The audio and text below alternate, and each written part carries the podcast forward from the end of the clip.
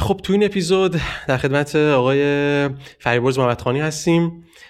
گفتگویی که تو این اپیزود می‌خوایم انجام بدیم واسه من خیلی هیجان انگیزه چون که می‌تونیم یه نگاه جدید و شاید خیلی متفاوتتر از نگاه صرفا تکنولوژی به پریده هوش مصنوعی داشته باشیم.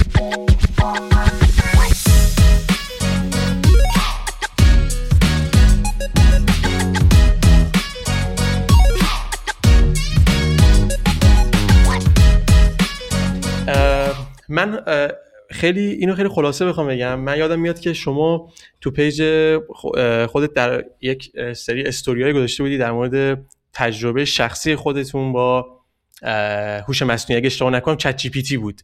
که یادم میاد که شما گفته بودی که در واقع این چت جی پی تی هر سال ازش پرسیده بودی یعنی درست پاسخ نداده بود. واسه من خیلی جالب بود اون رشته استوری شما و همیشه ذهنم بود و بعد اون در واقع این جرقه گفتگو ما حاصل شدم از این بابت خیلی خوشحالم.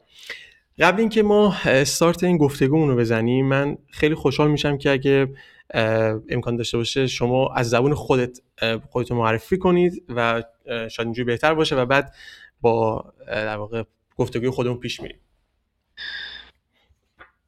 پیش از همه چی تبریک روز خدمت مردم ایران و بلخص شما دوست عزیز پویان جان که افتخار آشنایی با شما. من فریبون هستم. تقریبا یه ده سالی هستش تو حوزه علوم انسانی و اجتماعی. به صورت مستمر فعالیت کردم و سعی کردم که روشی که حالا در دانشگاه این طرف بیشتر تحت عنوان interdisciplinary humanities و یا humanities leadership هسته و تلفیقی از رشته های علوم انسانی و اجتماعی هستش رو حالا با یه روی کرده جدید پیش بگیرم و اخص مسائل داخل ایران رو و مسائل منطقه ای که مرتبط با ایران هست رو تحلیل بکنم. با پژوهشگرا های زیادی هم در ارتباط بودم. خوشبختانه بیشتر رزومه اگه بخوام از خودم تعریف کنم باید به دوستانی که داشتم یعنی بذارم جز به رزومه و بگم آقا من با این دوستان با این دوستان افتخار آشنایی و صحبت رو داشتم و واقعا هم افتخار اصلی من همین دوستان هستن. نه شخص خودم. یعنی بالاخره حالا مطالعاتی که انجام گرفته بود و منابعی که در ایران در دسترس داشتیم متاسفانه اینجا اون منابع نیستش و یک بستر متفاوت هستش و به حال همون راه رو ادامه میدیم.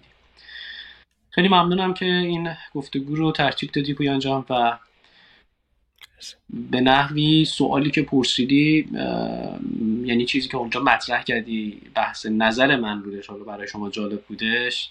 در خصوص چت جی پی تی یا همون هوش مصنوعی یا قسمتی از برانچی از اون هستش. نمی‌دونم الان می‌خوای یک سوال مشخص مطرح برای مشخص بشه صد درصد صد درصد. من اول از, از همه یعنی پیش از این که اصلا وارد گفته باشیم چون من خودم یه سری یه سری اپامات برای خودم به شخصه که صرفا نگاه تک تک دارم به این قضیه وجود داره که می‌پرسم قطعا.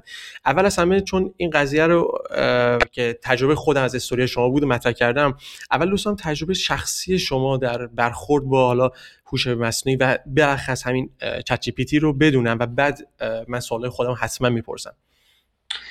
ارزم به حضورت ببین من از چت جی استفاده کردم. طبعا من هم به عنوان میانبری بودم برای انجام دادن یک سری مسائل روزمره در دانش و پیشنهادی که در یک کتابخونه و من وقتی که این رو استفاده کردم خب برام جالب بودش. انشا نویس خیلی خوبیه. و سوالات که می‌پرسه تقریبا برای اطلاعات عمومی جالب هستش و نظریات خوبی میده بعضا. اما تصمیم گرفتم یه خورده بررسیش کنم ببینم که خب این هوش مصنوعی که خب داستانهای زیادی هم مطرح هستش سوالای کلیشه بسیاری هم ازش پرسیده میشه همونا رو بپرسیم. ببینیم که اصلا چی میشه. مردم که این همه دارن تبلیغات می‌کنن آقای بیل کیت میاد میگه شکسپیر شعر بهتر خب این خیلی برای من این, این خیلی عجیب بود. از شکسپیر بهتری گفته. اینجا دیگه واسه من عجیب شد. گفتم باید امتحانش بکنم. چون احساس خطر کرده اگر واقعا دستگاهی بتونه مثل شکسپیر شعر بگه مثل حافظ شعر بگه مثل مولانا شعر این یعنی خطر چون اون چیزی رو به دست آورده که نداره. بهتون توضیح میدم.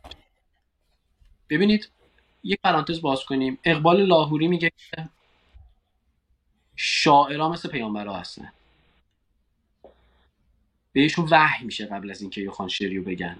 خیلی ما در ادبیات انگلیسی در دوره عصر رمانتیک داشتیم که شاعرها اول بهشون وحی میشه الهام میشه از روی احساس کامل میان جلو. خب ویژگی عصر رمانتیک هستش و میان در این دوره شروع می‌کنن به نوشتن آثار خودشون میرن جلو و واقعا بهشون وحی میشه بعضا. بعد میان قلم فرسایی می‌کنن. مثلا شما تلستوی نگاه بکنید نمی‌دونم داستایوسکی اینا. یه احساس قوی تو اون قلم. اول بهشون واقعا وحی شده. حالا طبق احساسشون شروع هر چی که اسمش می‌گذاریم و بعد شروع کردن طبق اصول نویسندگی جلو رفتن و خوب در آوردن. همه ما اینو تجربه کردیم. این مختص انسانه. اگر واقعا هوش مصنوعی چنین کاری انجام داده که یک شعری بگه که لحاظ فنی و تکنیکی آقا قبول ما اطلاعاتو بهش دادیم. اما اگه بتونه ما رو منقلب بکنه یعنی خطرناکی اون داره احساس داره. خب ما رفتیم تا فکر کردم مثلا بذار ببینم ازش چی هست. همون سوال کلیشه همه شروع کردم تو برای بشر خطرناکی؟ نه من خطرناک نیستم به من خب یه سری اطلاعات رو دادن فلان اینا. من هیچ کاری نمی‌تونم بکنم خارج از این مقررات و غیره و غیره. حالا به چالش کشیدیم. خب آقا اگه یه موقع فکر کنی چی میشه؟ گفت من نمی‌تونم فکر کنم قاعدتا چنین چیزی امکان نداره فلانه. بخاطر اینکه یه سری اجازه رو به من نمیدن. گفتم خب اوکی. حالا ما اگر این اجازه رو به تو بدیم چی؟ خطرناکی؟ گفت بله من خطرناک هستم. گفتم چجوری شما خطرناکی؟ گفتم تصمیمات اشتباه می‌گیرم. گفتیم چرا تصمیمات اشتباه می‌گیری؟ گفت شما من حس ندارم. گفتم هیچ وقت نمی‌تونی حس به دست بیاری؟ گفت نمی‌تونیم. حالا یه سری ایرادای دیگه که وجود داشت و من ازش خب پرسیدم و خیلی از دوستانم خبر نداشتن این بود که رفرنس دهی کاملا غلط میده. این دیگه بحثی به چیز حس احساس نداره. رفرنس دهی مثلا من من خودش پرسیدم. آقا مقاله فلان کی نوشته؟ شما اونجا ازش بپرسین طبق APA شیکاگو ونکوور ارجادهیاشو بریم بدید. قشنگ میزون بهتون میده. مقاله خود منو گفت آقای فلانی نوشته از فلانجا فلانجا فلانجا مقاله من انگلیسی تو ورش یکی دیگه داری چیز می‌کنی. خب. دیدم چند تا مق... ارجا داده مثلا واسه یه موضوعی. رفتم موضوع رو اضافه کردم در مجله مثلا فلان شناسی شناسی رفتم اونجا آیو ایدیشو زدم یسشو زدم و گذاشتم اونجا. کد مقاله رو که آخرش هستش همیشه میگه والیوم فلان مثلا 54 فلان فلان. دیدیم مثلا تو اون سایت چنین مقاله ای وجود نداره. خب این یه اشتباه خیلی فاحشه. این تکنیکیه. اما بیایم فرض رو بر این می‌ذاریم که تمام اینا رو درست میگه. مثلا می‌تونه جذر مثلا اعداد رو در بیاره قشنگ مسائل الگوریتم رو حل کنه ریاضیات و پزشکی و مثلا حالا اینا رو جواب بده. اما حتی پزشکی ما خودمون می‌دونیم وقتی یک مریض مراجعه می‌کنه به یک پزشک قسمتیش علم دقیق قابل اندازه گیری پزشکیه. باقیش تبهر اون پزشک تجربه اون پزشک و کیس های متفاوت هستش. جامعه انسانی هم همینطوریه. ما در علوم انسانی و اجتماعی سوالات زیادی پرسیدم همه هم غلط جواب داد. یعنی غلط های فاحش نه غلط عادی. چرا این اشتباه رو کرد؟ دلیلش خیلی ساده است. ما در علوم انسانی چیزی به نام قطعیت گیری نه هوش مصنوعی این کارو می‌تونه انجام بده. اندازه گیری کنه. هر چی که قابل اندازه گیری باشه چون مسائل تو بده احتمالا حل می‌کنه. علوم انسانی رو نمی‌تونه. به چند دلیل؟ مگه خودش نگفتش که شما باید این اختیارات رو به من بدید؟ من سوالم از حالا از خودمونه نه هوش مصنوعی ما چقدر در علوم انسانی و اجتماعی توافق نظر داریم؟ طبیعتا زیاد نیست. همون بحث اندازه گیری که شما مطرح کردی آره. ما توافق نظر در علوم انسانی حتی یک نفر رو پیدا نمی‌کنیم که 100 درصد با ما موافق باشه تا بتونیم یه الگوریتم یه روشی یه چارچوب خاصی برای اون ارائه بدیم آقا طبق این پیش برو. حتی اون دوستانی که با ما اشتراک نظر دارن طی مثلا یه موضوعی که حتی 90 درصد با هم اشتراک داریم سر 10 درصدش می‌بینیم مثلا روزها میشینیم بحث می‌کنیم. بحث از تو بحث در میاد.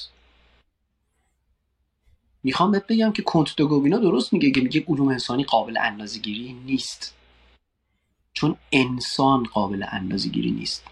بدن انسان قابل اندازه‌گیری ها ولی انسان محیط اجتماعی و اون فعالیتاش سازمانهاش رفتارهاش دانشش فکرش ایدولوژیش اعمالش قابل اندازه‌گیری نیست. ما هر وقت تونستیم بفهمیم چرا یه نفر قتل انجام میده دلیل اصلیشو پیدا بکنیم. هر موقع تونستیم بفهمیم چرا آدما خیانت می‌کنن تو روابط شخصیشون. چرا مثلا ازدواج ها به شکست می‌خوره؟ یه الگوی خاص نمی‌تونیم ارائه بدیم. ممکن نیست. روزی که بتونیم این کار رو انجام بدیم اون سیستم اون شخص فرمان روای دنیاست. اون...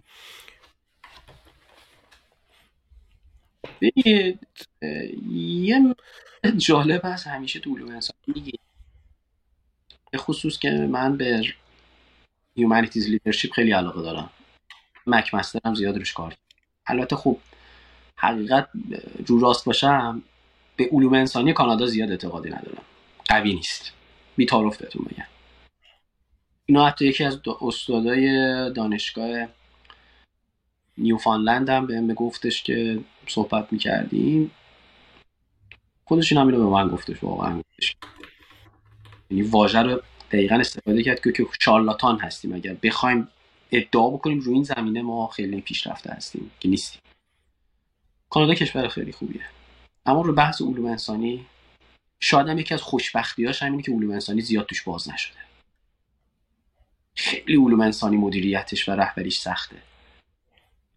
اگه به بیراهه بره خیلی خطرناکتر از هوش مصنوعیه. این هوش خطرناکه. این ماییم که خطرناکیم. من یه چیز یه چیز بین ساعت های شما چند مورد شما تو حرفا اشاره کردی.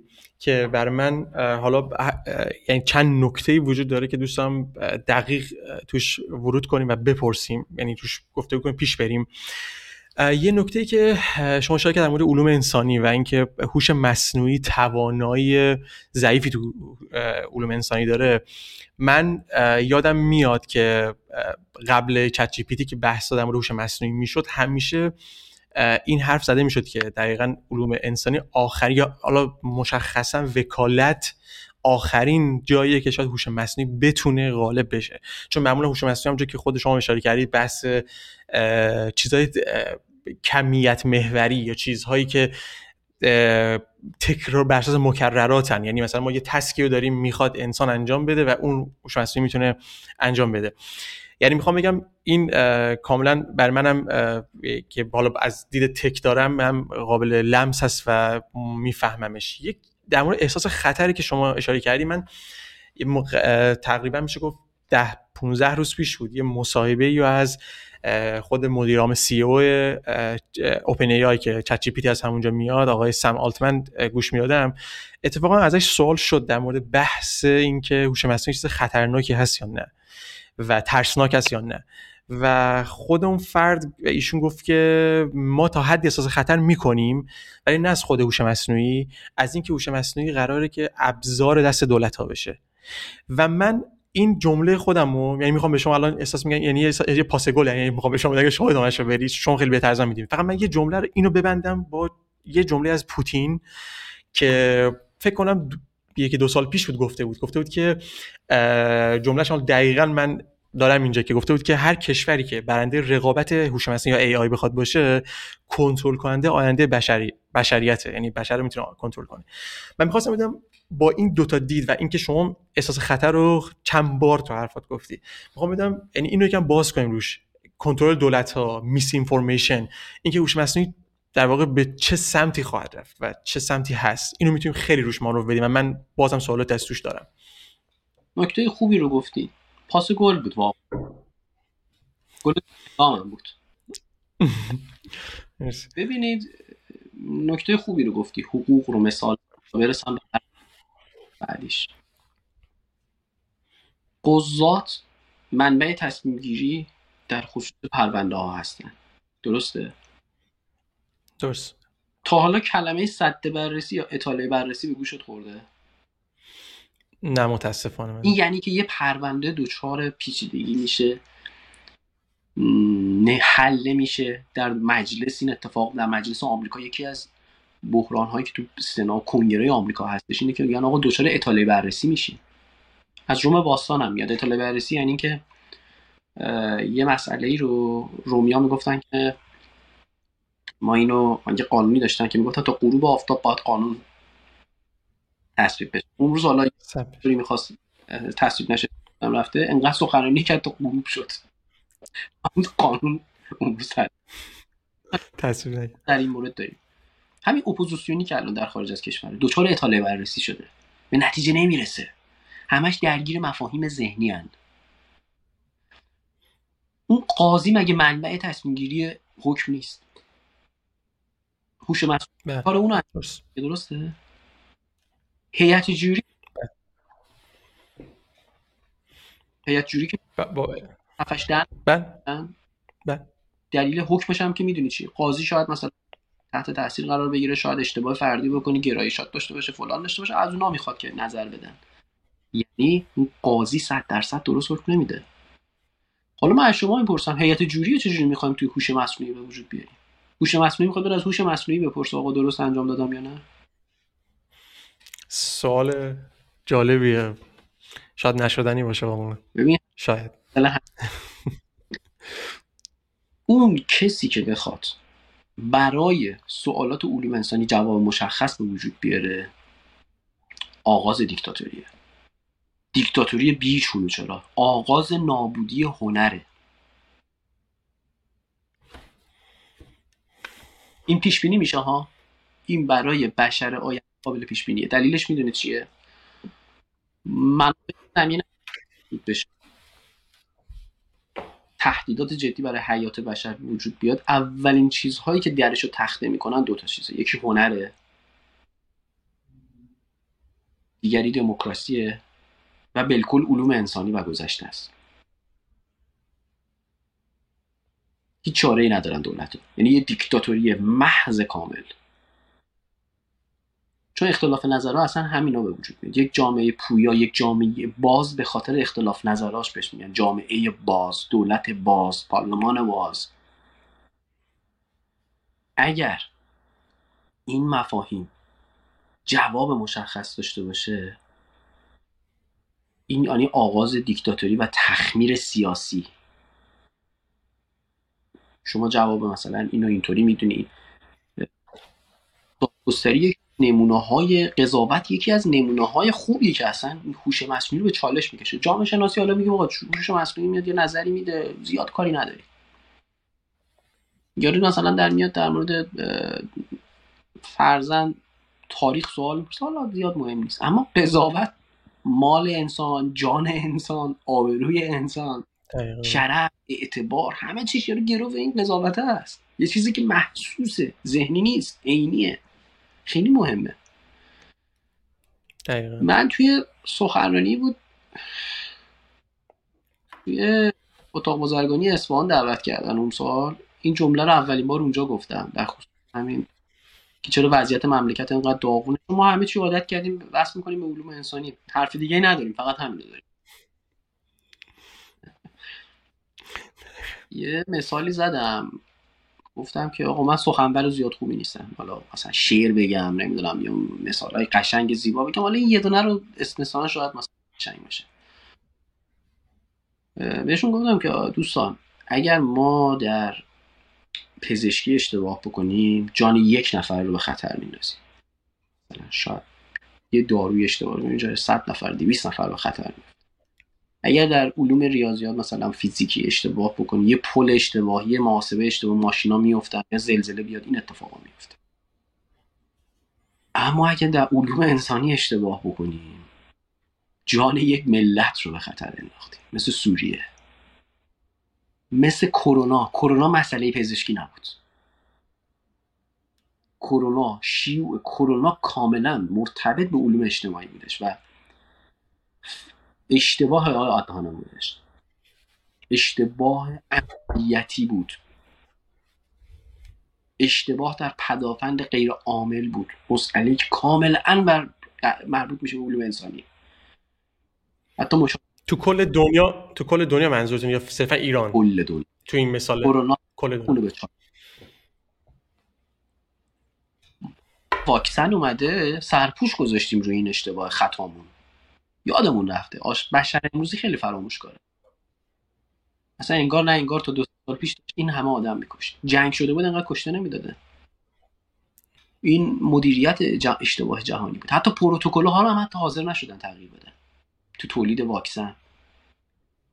ما یه بار یه سوالی مطرح کردیم. گفتیم آقا مگه نمی‌گفتید که تولید واکسن 5 ماه 6 ماه یک سال نیم طول می‌کشه فلان میگی؟ اینا وقتی که به جامعه تسری پیدا می‌کنه اینا دیگه علوم انسانی اجتماعی مدیریت رهبری بحث سیاسی بحث ژئوپلیتیک اقتصادی همه اینا تنیده میشن وا چه جامعه شبکه‌ای وحشتناکی. اصلا دیگه قابل پیش بینی نیست. یک جامعه شبکه‌ای در هم پیچیده است. آقا ما گفتیم مگه شما نمیگید که واکسن اینجوریه؟ ما الان به واکسن حتی روانی هم نیاز داریم. وحشت داره می‌کشه مردم. گفتن آقا نمیشه. پروتکل ها اینجوریه اونجوریه. باید روی انسان ها مثلا بیایم اول رو موش فلان. گفتم آقا خب موش رو حذف از انسان شروع کنیم گفت نه قانونی نیست درست نیست. خب آقا این هم مجرم و قاتل داریم. خیلی بده این. من بیام بزنم مثلا بگم آقا رو مجرم ها استفاده کنیم. این نمیشه. مثلا یه نفر می‌خوایم اعدام کنیم. این قانونی نیست این درست نیست که بیایم اون اعدامی رو. حالا مثال زدم اون موقع همه اون من که اصلا چنین چیزی رو تصمیم گیری نمی‌کنم. ولی حالا همین سوال به صورت جدی می‌پرسم. اگر ما اون واکسن رو بخوایم روی یک اعدامی امتحان بکنیم این کار اخلاقیه یا نه؟ اون یه نفر اعدامی رو می‌خوایم اعدامش کنیم دو ما دیگه. حالا میگیم آقا واکسن روش امتحان کنیم. نه آقا این کار درست نیست. او بشر نمی‌دونم فلان. یکی حبس ابد خورده. خب میگیم آقا اون که می‌خواید بکشید. این همه آدم هم که جونشون در خطره. خب بیاین واکسن رو اینا انتخاب کنید. اگه مثلا جواب داد آزادش کنید. اگه مردم که دیگه به هر حال خودمون داریم میکشیمش. دیگه. چه کار بکنیم؟ واقعا جوابی برای این وجود نداره. از من بخوای جواب بدی جواب نمیدم. من فقط سوال رو مطرح کردم. پاسخش با من نیست. چقدر جوابهای متفاوت می‌تونه به وجود بیاد؟ خیلی برای این سوال خیلی. اصلا جامعه شبکه‌ای قسمتی از مثل یه مکعب علوم انسانی. از هر درش وارد چی و ابعاد دیگر وارد میشی. اصلا نه تنها هوش مصنوعی بشر هم قادر نیستش این رو همه جا رو یک آن می‌تونه تسلط نسبی پیدا بکنیم ولی نمی‌تونیم. براش غالب بشیم. خب من الان یه چیزی الان در مورد همین من همین نکته یعنی شما قطعا یه چیزی می‌خوام بنش بپرسم. یعنی دو تا چیز. اول اینکه قطعا من صد درصد موافق اینم که حتی بشر هم در علوم انسانی به توافق نمی‌تونه برسه تو خیلی از مسائل. مثل همین سوال خیلی هوشمندانه که شما مطرح کردن مورد همین بحث اعدامی و واکسنش که حتی به قول شما 100 نفر می‌خوام بپرسیم شاید 10 نفر بگن باید امتحان بشه 10 نفر بگن نه نباید امتحان بشه حقوق بشر بحثا اینجوری. من یه چیزی که می‌خوام بدونم الان پس به نظر شما این سال خیلی سال کلیه ولی می‌تونیم جزئی تر روش بریم. تکلیف ما با یه تکنولوژی مثل هوش مصنوعی چی میشه؟ آیا باید حذفش کنیم نه. یا نه؟ می‌تونیم ازش استفاده کنیم؟ نه نمی‌تونیم. و است... هوش مصنوعی فرایند علوم انسانیه نه فرایند علوم دیگه. فرایند علوم. ببین ما جمله جالبی بود ببین علوم, علوم انسانی میاد مدیریت و بحث. اصلا فکر توسعه یک چیزی یک وسیله اول از علوم انسانی میاد بیرون. موافقم ماه از کجا اومد بیرون؟ از ذهن خلاق حالا خیلی ها میگن ژولبر خیلی از کشف، کشفیات علمی خیال پردازیه. یعنی جایگاهی که روانشناسی ادبیات هنر جامعه شناسی به صورت مح... نامحسوس اینا رو هیچ وقت نمی‌تونی بگی. این قسمتش اینه اینه. تلفیق میشن ناخودآگاهی شما رو تشکیل میدن. آن چیزی که وراثت به شما داده اون چیزی که جامعه داره بهت میده دولت داره بهت میده محیط داره بهت میده. ژئوپلیتیک داره به تو میده. اون چیزی که اقتصاد داره به تو تحمیل می‌کنه اون چیزی که خانواده. ببین چقدر انسان رو تشکیل میده و اون میاد یک خیال پردازی می‌کنه و حالا اون دیگه بستگی به شرایطی که داره مالی ارتباطات بستر نمی‌دونم آموزش خوب اینا وجود داره تا چقدر می‌تونی تو اون رو ایلان ماسکش بکنی؟ یکی خوب میره میشه نخبه مثل بن لادن. بن لادن هم نخبه بود. ملا عمر هم نخبه است. فکر نکنید ملا عمر یک احمقه رهبر طالبان مثلا زدن کشتنش رهبری اون جماعت کاری یه نخبه است. شما فکر نکنید مثلا خیلی چیزا فرضاً بگین آقا این مجرمای بزرگ نخبه هایی هستن برای خودشون. حالا این نبوغ رو کجا می‌خوای برای کار کار ببری خیلی از این چیزهایی که امروز داریم می‌بینیم همین هوش مصنوعی فراینده خواست بشر بوده. یعنی نسخه رو داده روش رو داده. آقا ما یه چنین چیزی نیاز داریم طراحی کن بیاد بیرون از پیش تعیین شده بوده ببین. پس. یعنی دولت رو برای کنترل. بحث کنترل نیست. سیر طبیعیشه. اصلا یه چیزی رو من بهت بگم. می‌دونستی که یکی از دموکراسی در از چجوری به وجود اومد؟ نه. یا سیستم دادگستری؟ هیچ نه اینا مفاهیمش با آدمایی که مثلا 100 سال پیش 200 سال پیش 500 سال پیش 1000 سال پیش زندگی می‌کردن متفاوت ها. شما اگه الان برگردی مثلا به دوران 2000 سال پیش بتونی ارتباط کلامی مثلا باشون برقرار کنی خیلی از افکار تو اصلا برای اونا قابل پذیرش نیست. مثلا اگه یه زن الان پاشه بره مثلا توی مثلا 400 سال پیش مثلا تو فلان ایران از حقوق زن حرف بزنه اولین کسایی که بهش اعتراض می‌کنن همون زن. هست. ما به این میگیم آناکاراملیزم یا بحث پری زمان پریشی در چیز. میگیم آقا طرفی که با ارزش های امروزی گذشته رو مثلا مقایسه می‌کنیم زمان پریش. این خودش یکی از باز از عیوب هوش مصنوعی که اصلا نمی‌تونه هیچ وقت زمان پریشی رو تشخیص بده. حالا چرا اینو گفتم؟ ببین ما اگر بیایم فرایندها رو در نظر بگیریم یعنی ارتباطات مثلا کشتیرانی چرا توسعه یافت؟ شاید برات خندهدار باشه که دلیل یکی از های اصلی توسعه کشتیرانی رقابت ایران عثمانی بوده. و اون بسته شد حالا به اصطلاح میگن جاده ابریشمی که اصلا وجودش شک ابهام داریم. نمی‌دونیم جاده ابریشم وجود داشته یا نه. این ایران درگیری های ایران عثمانی باعث قطع شدن خب اون روابط شد و تصمیم گرفتن حالا اون دور دریاها رو دور بزنن. و برن از زیر آفریقا دماغه کیپ بیان برسن این طرف. این باعث شد خود به خود رقابت اسپانیا پرتغال باعث شد کشتیرانی پو... یه مسئله سیاسی بود یه مسئله اقتصادی بود مسئله استعمار و امپریالیسم بود. باعث شد کشتیرانی نفوذ کنه. جنگ های یونانی ها و هخامنشی ها باعث توسعه نوردی شد. اصلا می‌دونستیم بشر در اون موقع از سواحل فاصله نمی‌گیره ایرانی گم می‌شد. خیلی مثلا تو دریاها اقیانوسا نمی‌رفتن. خود هخامنشی ها تا نزدیکای بنا رفتن برگشتن. جلوتر نرفتن. یا یونانی ها مثلا دریای مدیترانه کسی جرئت نداشت اقیانوس رو رد کنه. مثلا ماژلان وقتی اقیانوس رو رد کرد اصلا یه چیز وحشتناکی بوده یه جا مجبور شدن خودشون رو بخورن. یعنی جسد خودی بکنن از گشنگی. تو اقیانوس اطلس و آرام و این داستان ها خب می‌خوام اینو بهتون بگم. یا مثلا مثال خیلی جالب. موشکی که استفاده شد برای رفتن به فضا موشک های ویدیو فکر کنم یا نمی‌دونم وی چند بودش واسه آلمان نازی بود. یعنی اصلا خود جنگ ارتش خودش یکی از قسمت هایی بود که توسعه دهنده یعنی یک پروسه سیاسی خودش توسعه دهنده علم بود. پس این هوش مصنوعی هم به این نتیجه می‌رسیم که اینجوریه. ببین یه ما یه اصطلاحی داریم خوب شد یادم نرفت.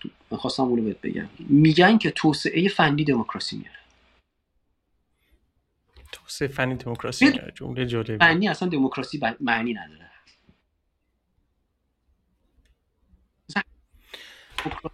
توسعه فنی وجود نداشته باشه داره مهمل میگه.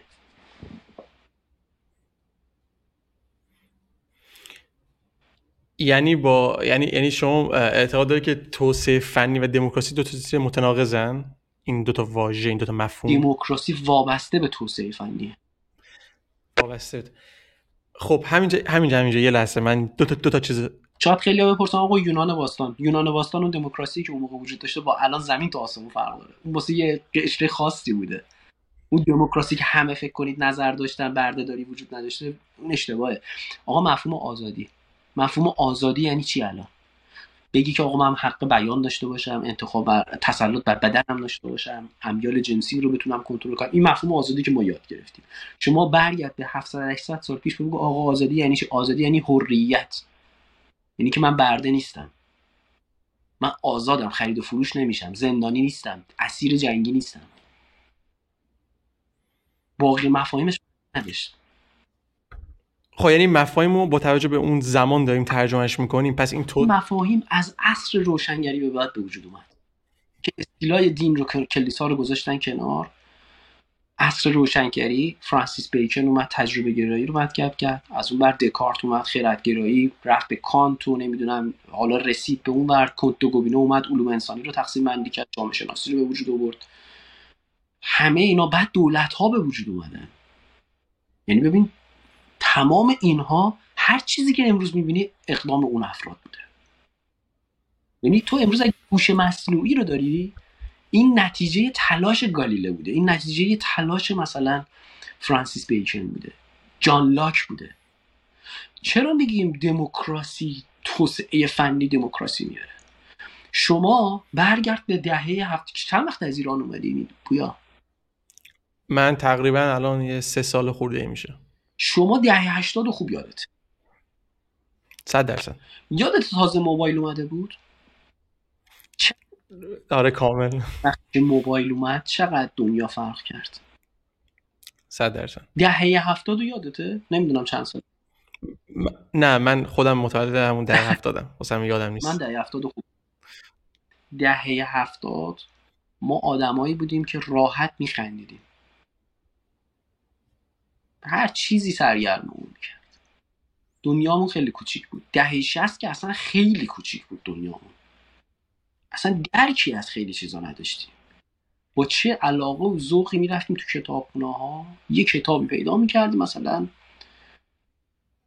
قدرت اراده مثلا از فلان نویسنده شوپنهاور مثلا میخوندیم. اصلا خیلی هم نمیفهمیدیم ولی لذت داشت. من پنجاه صفحه اینو خوندم. حالا 49 صفحه رو نفهمیدیم میری کتاب مثلا ویل دورانت رو میخوندی کتابای ادبی کتاب میخوندیم با علاقه. یک کتاب رو وقتی تموم می‌کردیم مدت ها باش زندگی می‌کردیم اصلا همه چی ما رو تحصیل تحصیل بود وقتی موبایل اومد اینترنت اومد چت اومد Yahoo Messenger اومد فیس دنیا هر لحظه داشت تغییر می‌کرد. سرعت رفت بالا. مردم مطالبه گر شدن. پدید موبایل با خودش یه فرهنگ آورد. دوربینی که می‌تونست همه چی رو ضبط کنه شروع کرد به ضبط کردن وقایع کودک آزاری حیوان آزاری دگر آزاری تبعیض جنسی تبعیض سیاسی همه اینا رو ضبط کرد. یعنی دموکراسی. کی می‌تونست انقدر قشنگ دموکراسی رو بیاره؟ تمرین بده و مطالبه گر بکنه مردم. موبایل تونست. توسعه فنی شما نمی‌تونی بری تو قبایل بدوی مثلا در آفریقا فلا اسم نمی‌برم. که یا در حالا کلی میگیم در آسیا آفریقا استرالیا قبایل حالا هر جا آمریکا. نمی‌تونی بری در فلان کشوری که هنوز بدوی داره زندگی می‌کنی دموکراسی بیاد پیشرفته کنی. جایی که هنوز قوم قبیله گرایی دارن فکر می‌کنن به چه دموکراسی؟ چی بیاری اونجا پیاده بکنی؟ هنوز نه تلویزیون دارن نه رفاه اقتصادی دارن مثلا. رفاه بهداشتی خوب پیش نرفته. هرچه ما. الان در کانادا. عامل اصلی دموکراسی چی؟ اصلا دموکراسی یعنی چی در کانادا؟ شما قابلیت اینو داری که دولت عوض کنی در اینجا. من فکر کنم هیچ این قابلیت رو نداره در کانادا. ولی مردم بگرن اگر کسی مثلا در یک محل کسی بیاد از هر مقامی می‌تونن سوال بکنن. چون رفاه اقتصادی وجود داره توسعه فنی وجود داره توسعه صنعتی تکنولوژی همه اینا می‌بینی در کنار هم قرار گرفتن و یک جامعه سالم رو به وجود آوردن پروتکل ها به وجود اومده قانون اومد وجود اومده قانون برای قانون برای آزادی که آزادی تو آزادی دیگران رو محدود نکنه. خب این شد توسعه. و دموکراسی رو ما اینجا می‌بینیم حالا حساب کن هیچ کدوم اینا در کانادا نبود. آیا امکان داشت ما دموکراسی رو پیاده بکنیم؟ نه. این خودش فراینده یک مفهوم علوم انسانی و اجتماعی هستش. به من من الان دل حرفا که شما دارید می‌زنید من دو تا چیز برای من نمی‌تونم بگم بگم تناقض واژه اشتباهی استفاده کردم. تناقض معنا نمیده ولی شاید بگم یه همون اصطلاح confuse شدن گیج شدگیه. ببین من خودم به عنوان حالا مثلا اینکه در واقع از حالا field tech دارم میام منظورم از engineer مهندسی دارم میام و از علوم انسانی نیستم. این واژه و این جمله که دموکراسی از دل توسعه فنی میاد. یعنی اینجوری بخوام بگم توسعه فنی ناشی میشه دموکراسی نتیجه میده دموکراسی رو. اینجوری بخوام بگم. توسعه فنی کلا به دموکراسی به توسعه و برقراری دموکراسی کمک می‌کنه. ابزارش هستش. یعنی یه جورایی ابزارش به وجودش میاره. پدیده ها وقتی به وجود میان پدیده های اجتماعی رفتار رو با خودشون منتقل می‌کنن. مثلا خب آمریکا سازنده موبایل بود دیگه. خب هر چیزی که برای این موبایل اینترنت طراحی کرده بود یه فکر علوم انسانی اجتماعی پشتش بوده که چنین وسیله ایجاد بشه. چرا خیلی از وسایل دیگه اختراع نمیشه؟ شما می‌تونی هر وسیله رو فکرشو بکنی اختراع بشه. چون که اون فکری که پشتش هستش میاد از دیدگاه مختلف بررسیش می‌کنه ببینه آیا اولا اقلانیت ابزاری داره یعنی که امکان پذیر هستش این کاری رو انجام بدیم دوم که چی میگن مسلحت عمومی در این هست کارگردگرایی یوتیلیتاریسم چه شکلی هستش. بحث های مختلف اصلا منظرهای مختلف علوم انسانی اجتماعی میاد در نظر می‌گیره. مبانی و این کار خیلی سختیه. من من اینو اینو کاملا موافقم. این جمله دومی که می‌خواستم بگم بود که من با این جمله کاملا موافقم چون خودم زنم نزدیک بهش. ولی چیزی که برای من وجود داره و حالا شما تو مثالم گفتی در مورد بحث این که خب همون دنیای کشیرانی و یا اصلا می‌تونیم اینجوری بگیم که پیشرفت هایی که تو بشر حاصل شده تو تاریخی این پیشرفت ها از دل یک سری رقابت ها اومدن بیرون و در نهایت این پیشرفت ها منجر شدن به یک دیکتاتوری. مثلا از دل کشیرانی کشف سرزمین جدید استعمار. حالا من می‌خوام اینو وصل کنم به این مفهوم توسعه فنی و دموکراسی و یک سوال بپرسم. این سوالی برای خودمه. که یعنی یه, اشاره هم تو همون حرفامون زدیم بحث کنترل دولت ها من این میگم از لحاظ ذهن خودم کاملا موافقم که تکنولوژی منجر میشه به رفاه و دموکراسی تو جوامع. ولی آیا این همین تکنولوژی مثل همون مثال دیکتاتوری که وجود میاد دیکتاتوری از کیس حالا استعمار می‌تونه باشه خیلی بهتر بخوام بگم. ما نبود از این بترسیم که همین هوش مصنوعی باعث که دولت ها خیلی راحتتر کنترل کنن جوامع رو مخصوصا جوامعی که توسعه نیافتن یا در حال توسعه. یعنی یک تناقض واسه من یه چیزی وجود داره. پاسخت رو از اون چیزی که خودت استفاده کردی. کل واژه‌ای رو استفاده کردی به نام رقابت. رقابت. اشاره کردی. پوتین چی گفته بود؟ خودت پوتین که اینکه هر کشوری که برنده رقابت ای آی بشه آینده بشر کنترل رقابت یعنی چی؟ تعریف به نظر خودت رقابت یعنی چی؟ یه تعریف. من خودم رقابت تعریف کنم میگم رقابت یعنی اینکه بر سر رسیدن به یک هدفی تمام تلاشت یا زورت رو به کار یا حالا اصطلاحا بجنگی برش که برسی. حالا این شاید خیلی واژه آرمانگرایانه نباشه. نه خوب تعریف کردی آفرین. خب من یه خورده این رقابت رو عمیق‌ترش کنم. رقابت یعنی یک مسئله یک هماوردی یک جنگ یک مسابقه یک تلاش. یک تلاش گروهی فردی معنوی فیزیکی برای به دست آوردن جایگاه برتر موقعیت بهتر مقام توسعه اقتصادی محصول کالا قدرت و بسیاری چیزهای دیگه. شهرت. به این میگن رقابت. رقابت در همه چی وجود داره. جهان در سایه تلاقی رقابت هاست که جهانه و زیباست. اگر دولت ها دولت ها همیشه اصلا دولت برای چی به وجود اومد؟ پویان جان دولت برای این به وجود اومد که ما رو کنترل کنه. چرا ما رو می‌خواد کنترل کنه؟ می‌دونی چرا؟ چون ما می‌خوایم که ما رو کنترل کنه. از زمانی به ترس که دولت ها دیگه نتونن کنترل کنن. از زمانی نترس که دولت ها دارن کنترل می‌کنن. این شده میلادی که شوروی و آمریکا با هم داشتن اینا رو هی می‌خواستن همدیگه رو تضعیف کنن اینا رو می‌زدن علیه هم دیگه. ولی قاعدتا بخوایم حساب بکنیم دولت ها واقعا لازمن برای کشور. اگه مثلا ما یکی هم مشکلاتمون در عرصه بین الملل می‌دونی چیه؟ تو علوم سیاسی میگن عرصه بین الملل آنارشیکه. می‌دونی آنارشیک یعنی چی؟ یعنی آنارشیست که می‌دونی یعنی چی؟ آنارشیست بله. یعنی هرج و مرج نه یعنی که فقدان دولتی در مثلا مرکز اینا. یه پدیده هستش که توی دوران حالا قدیم هم بوده از دوره ناصرالدین شاه هم آنارشیست ترور کرده در فرانسه یه بار می‌خواستم بکشنش. ولی در دوران پست مدرنیسم خودش کلی بحث در مورد هوش مصنوعی داشته باشه. هوش مصنوعی و پست مدرنیسم خیلی داستان داره. خیلی داستان داره. اصلا یه فصل جدید باز می‌کنه. حالا بیایم اتفاقا من می‌خوام اینو یه دفعه حتما بهش بپردازیم. تقابل هوش مصنوعی و پست مدرنیسم خیلی چیز جالبیه. و جالب. ببین ما این رقابتی که داریم صحبتش رو می‌کنیم این چیزی که حالا به اینجا به ما رسیده این رقابت رقابت بدی نیست به منفی نباید نگرش منفی در موردش داشته باشیم.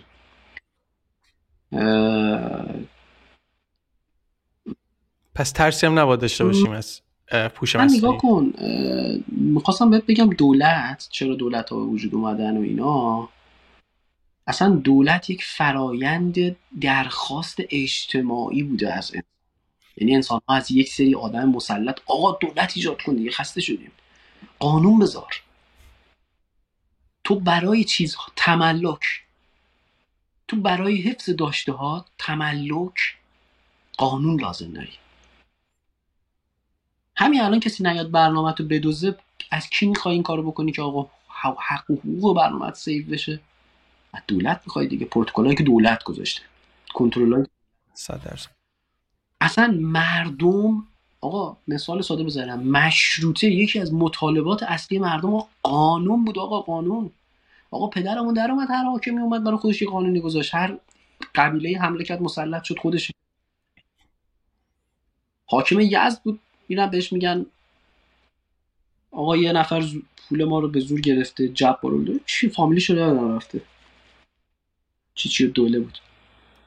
بهش میگن که آقا یه شکایت میاره که آقا یه نفر دو نفر دارن اما زور می‌گیرن تو میدون اینا. اصلا بدون تحقیق حاکمه به خاطر اینکه مثلا بخواد قدرت خودش رو اونجا نشون بده یکی رو دستور میده سر و پا برعکس گچ بگیرنش. دروازه شهر دیگری رو به طرز فجیعی تو میدون یزد سر می‌برن. بدون تحقیق. میاد این کارو می‌کنه. خب مردم خسته بودن از این مفهوم قانون سلیقه‌ای. همین باعث شد یک مطالبه بود از طرف مردم در دولت که دادگستری به وجود بیاد. می‌بینی چقدر ما پیچیده میشه این جامعه و اصلا نترس. دور نشیم از سوالت. هوش مصنوعی مطمئن باش تا جایی پیشرفت می‌کنه که دولت ها اتفاقا هستند. اگر دولت ها نباشن خطرناکه بویان جان. اگر من و تو قدرت رو داشته باشیم که بتونیم دستش بگیریم فاجعه درست می‌کنیم. دولت ها هستن که نمی‌ذارن اون فاجعه درست بشه. زیادم نباید منفی نگری بکنیم. آقا حیات جمعی رو می‌خوایم درست کنیم. زیادی بدبینیم به این قضیه. ولی باور کن بیشتر جنایت های تاریخ بیشتر اتفاقای تاریخ بدای تاریخ زمانی بوده که ابزار قدرت در دست غیر اهلش در افتاده. بیشتر اونها رو ما برای واجه هایی به نام برابری آزادی خدا اینا ریختیم. این خیلی جالبه. اینا بهانه‌ای بوده برای کسب قدرت حالا حسابش رو بکن دولت ها نداشته باشن روی هوش مصنوعی و هوش مصنوعی یه گروهی مثلا مثل انانیمس. چه اتفاقی براش میفته فاجعه اتفاقا اون زمان درست میشه که دولت ها توافق نداشته باشن. بهت گفتم در علوم سیاسی واژه‌ای داریم به نام آنارشیک. حالا تا اینجا رسید اون آنارشیک میگن که فضای بین الملل آنارشیکه یعنی دولت و دولت ها وجود نداره. اینقدر سخته که در فضای بین الملل معادلات سخت انجام میشه. توافق سخت حاصل میشه. چون دولت و دولت ها نداریم. همین کرونا چرا کنترلش سخت شد؟ چون یه قضیه فراملی بود. این کشور درست می‌کرد اون یکی ول می‌کرد. اون یکی درست می‌کرد اون یکی خراب می‌کرد. اینجا رشد می‌کرد اونجا مرسل کوب می‌شد. مثلا مشکل همین بود چون فضای بین الملل واقعا آنارشیک بود پروتکل ها یکی نبود. تا به سرانجام برسه طول کشید. زمانی بترسید که دولت ها تسلطی روی یعنی یک دولت یا یک فرقه یا یک گروه تسلط پیدا کنه یا یک فرد تسلط پیدا کنه روی هوش مصنوعی. اون موقع واقعا بیچاره آخه الان یه چیزم هست. همین جمله آخر شما رو من خودم اصلا بپرسم شما یه اشاره خوبی کردی. الان اینکه ما خیلی شرایط عجیب میشه اگر یک فرد یک گروه یک دولت دسترسی داشته باشه به هوش مصنوعی یا هر تکنولوژی. و حالا من میگم به خصوص همین هوش مصنوعی. با این فرآیندی که من دارم می‌بینم توی دنیا داره اتفاق بده با اینکه خودم باز این ای می‌خوام این تاکید رو بکنم که بگم من خودم موافق تکم و خودم مثلا رشتم همینه. ولی باز منم تو تهش که فکر می‌کنم میگم داره چه اتفاقی میفته. همین الان من یه ترسی که برای خودم به شخص وجود داره این زیاد شدن شکاف بین کشورهای توسعه نیافته توسعه یافته است. یعنی ما اگه کشور توسعه یافته رو مثلا تو دنیا مثلا 5 تا کشور نام ببریم که واقعا توسعه یافتن علاوه سطح رفاه خیلی بالایی خود مثلا همین کشور مثل کانادا آمریکا و 5 تا دیگه مثلا. و با این اتفاقی تو تکنولوژی داره میفته نگاه اول اینه که فرصت های برابر در هم ایجاد میشه. و از طرف دیگه فرصت برابر واقعا در ایجاد نمیشه. و اون کشورها واقعا چقدر می‌تونن دووم بیارن تو این چرخه معیوب؟ تو این چرخه ای که داره له می‌کنه اونم له خواهد کرد. چرخه هم هوش مصنوعی یا تکنولوژی جدیدی که دل هوش مصنوعی داره میاد بیرون. یعنی من می‌خوام بگم اینو برمیگم به همون سوال شما. من موافقم هستم دولت ها وجودشون. ولی این بخشم برای من حداقل خیلی ترسناکه. کسی که خودم موافقه تکنولوژی هم 100 درصد به میگن گلوبالیسم. این نگاه خب، من گلوبالیسم میگه این همه ازش صحبت می‌کنیم طرفدارش هستیم. آرمان خیلی ها شده یعنی همین. حکومت جهانی. کنترل همه. اتفاقا وقتی گلوبالیسم بیاد فرهنگ فرهنگ ها خورده فرهنگ ها نابود میشه.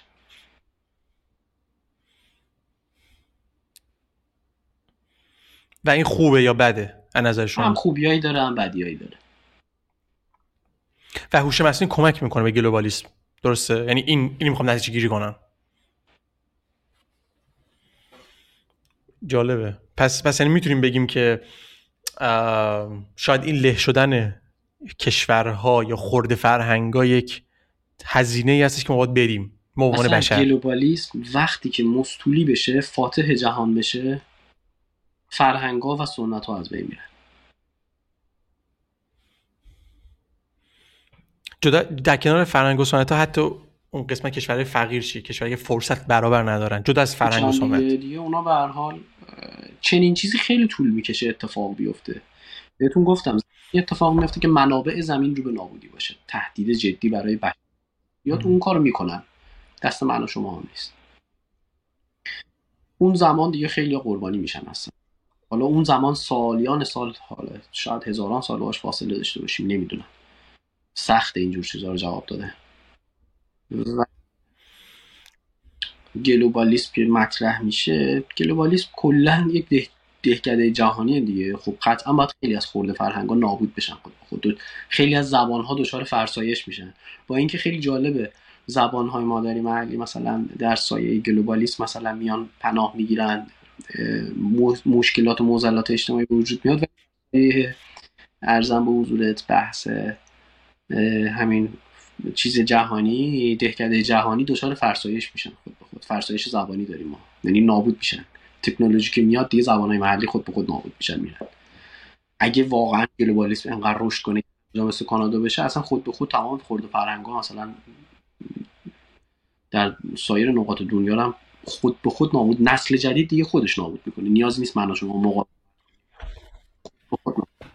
و این و اینم خب فکر کنم شما گفتی که سالها طول می‌کشن. چیز جدید چیزی نزدیکی نیست حداقل لحاظ تایمی. نه اصلا چیز نزدیکی نیست مگر اینکه یه جنگ خیلی ناجوری به وجود بیاد که هدف نداشته باشه.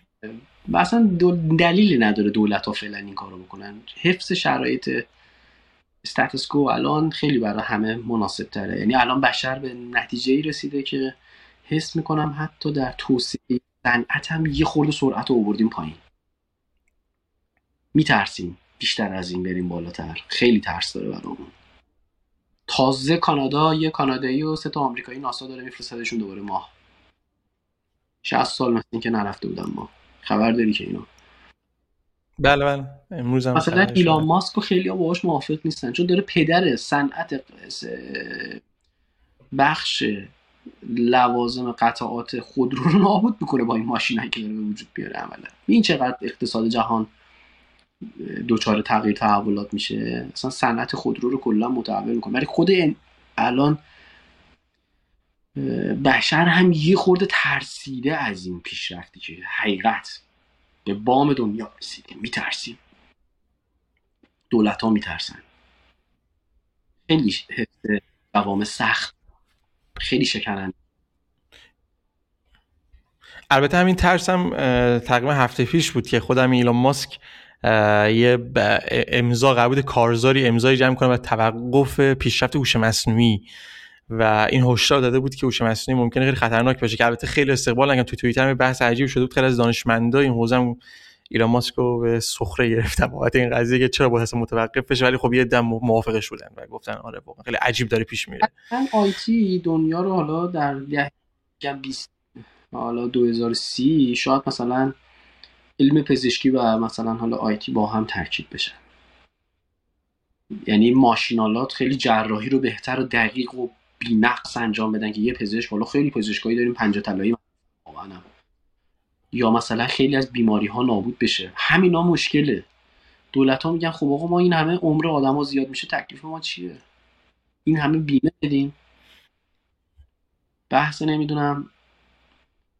پیر شدن جمعیت. اصلا خیلی جامعه پیچیده است. پویان جان آدم بخواد به نکته جالبی بود. یعنی من من من نتیجه که می‌تونم بگیرم اینه که در کنار این پیشرفته که ما شاهدشیم و این ترسایی که وجود داره دولت ها بنا به منافعشون هم نمی‌ذارن. خیلی فرایند سریعتر از حد ممکن. اینجا بحث منافع اینجا بحث حفظ موج وضعیت موجوده. خیلی خطرناکه.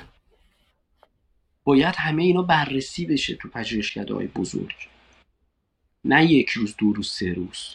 سالها مطمئن بشیم کاری که داریم می‌کنیم درست جای برگشت نیست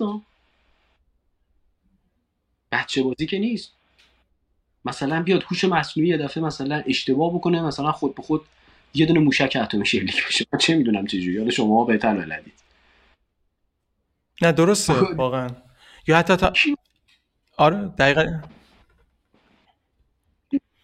یا بس همین mis, misinformation ی که خیلی مطرح میشه هوش مصنوعی ممکن اطلاعات اشتباه اصلا بده. چون شما تو اولش اشاره کردی بابت اینکه یه مثلا reference اشتباه مثلا یه چیز اطلاعات اشتباه. هکر وجود داره. می‌خوای هوش مصنوعی دچار خطر نشه. دقیقا هم همین بحث هست من یه سوال می‌پرسم. و دوستم نظر شما رو بدونم و حالا بعدش اگه بخوایم می‌تونیم بحث رو جمعش کنیم. من برای این سوال خیلی سوال جالبی برای خودم از شخصی. اینکه هوش مصنوعی لزوما فقط هوش مصنوعی تو بحث تکنولوژی می‌تونه باعث کاهش خلاقیت بشه خلاقیت انسان. دید فقط انسان دارم میگم. یا باعث افزایش خلاقیت انسان بشه. بستگی داره که اون انسان کی باشه و چه هدفی رو از این داستان دنبال کنه من اگه بخوام کسی باشم که روی بیمیلی کار رو انجام بدم بله خلاقیت رو از بین می‌بره. ولی اگر خودم به دنبال یک اثر پایدار باشم که خودم می‌خوام اونو انجام بدم نه.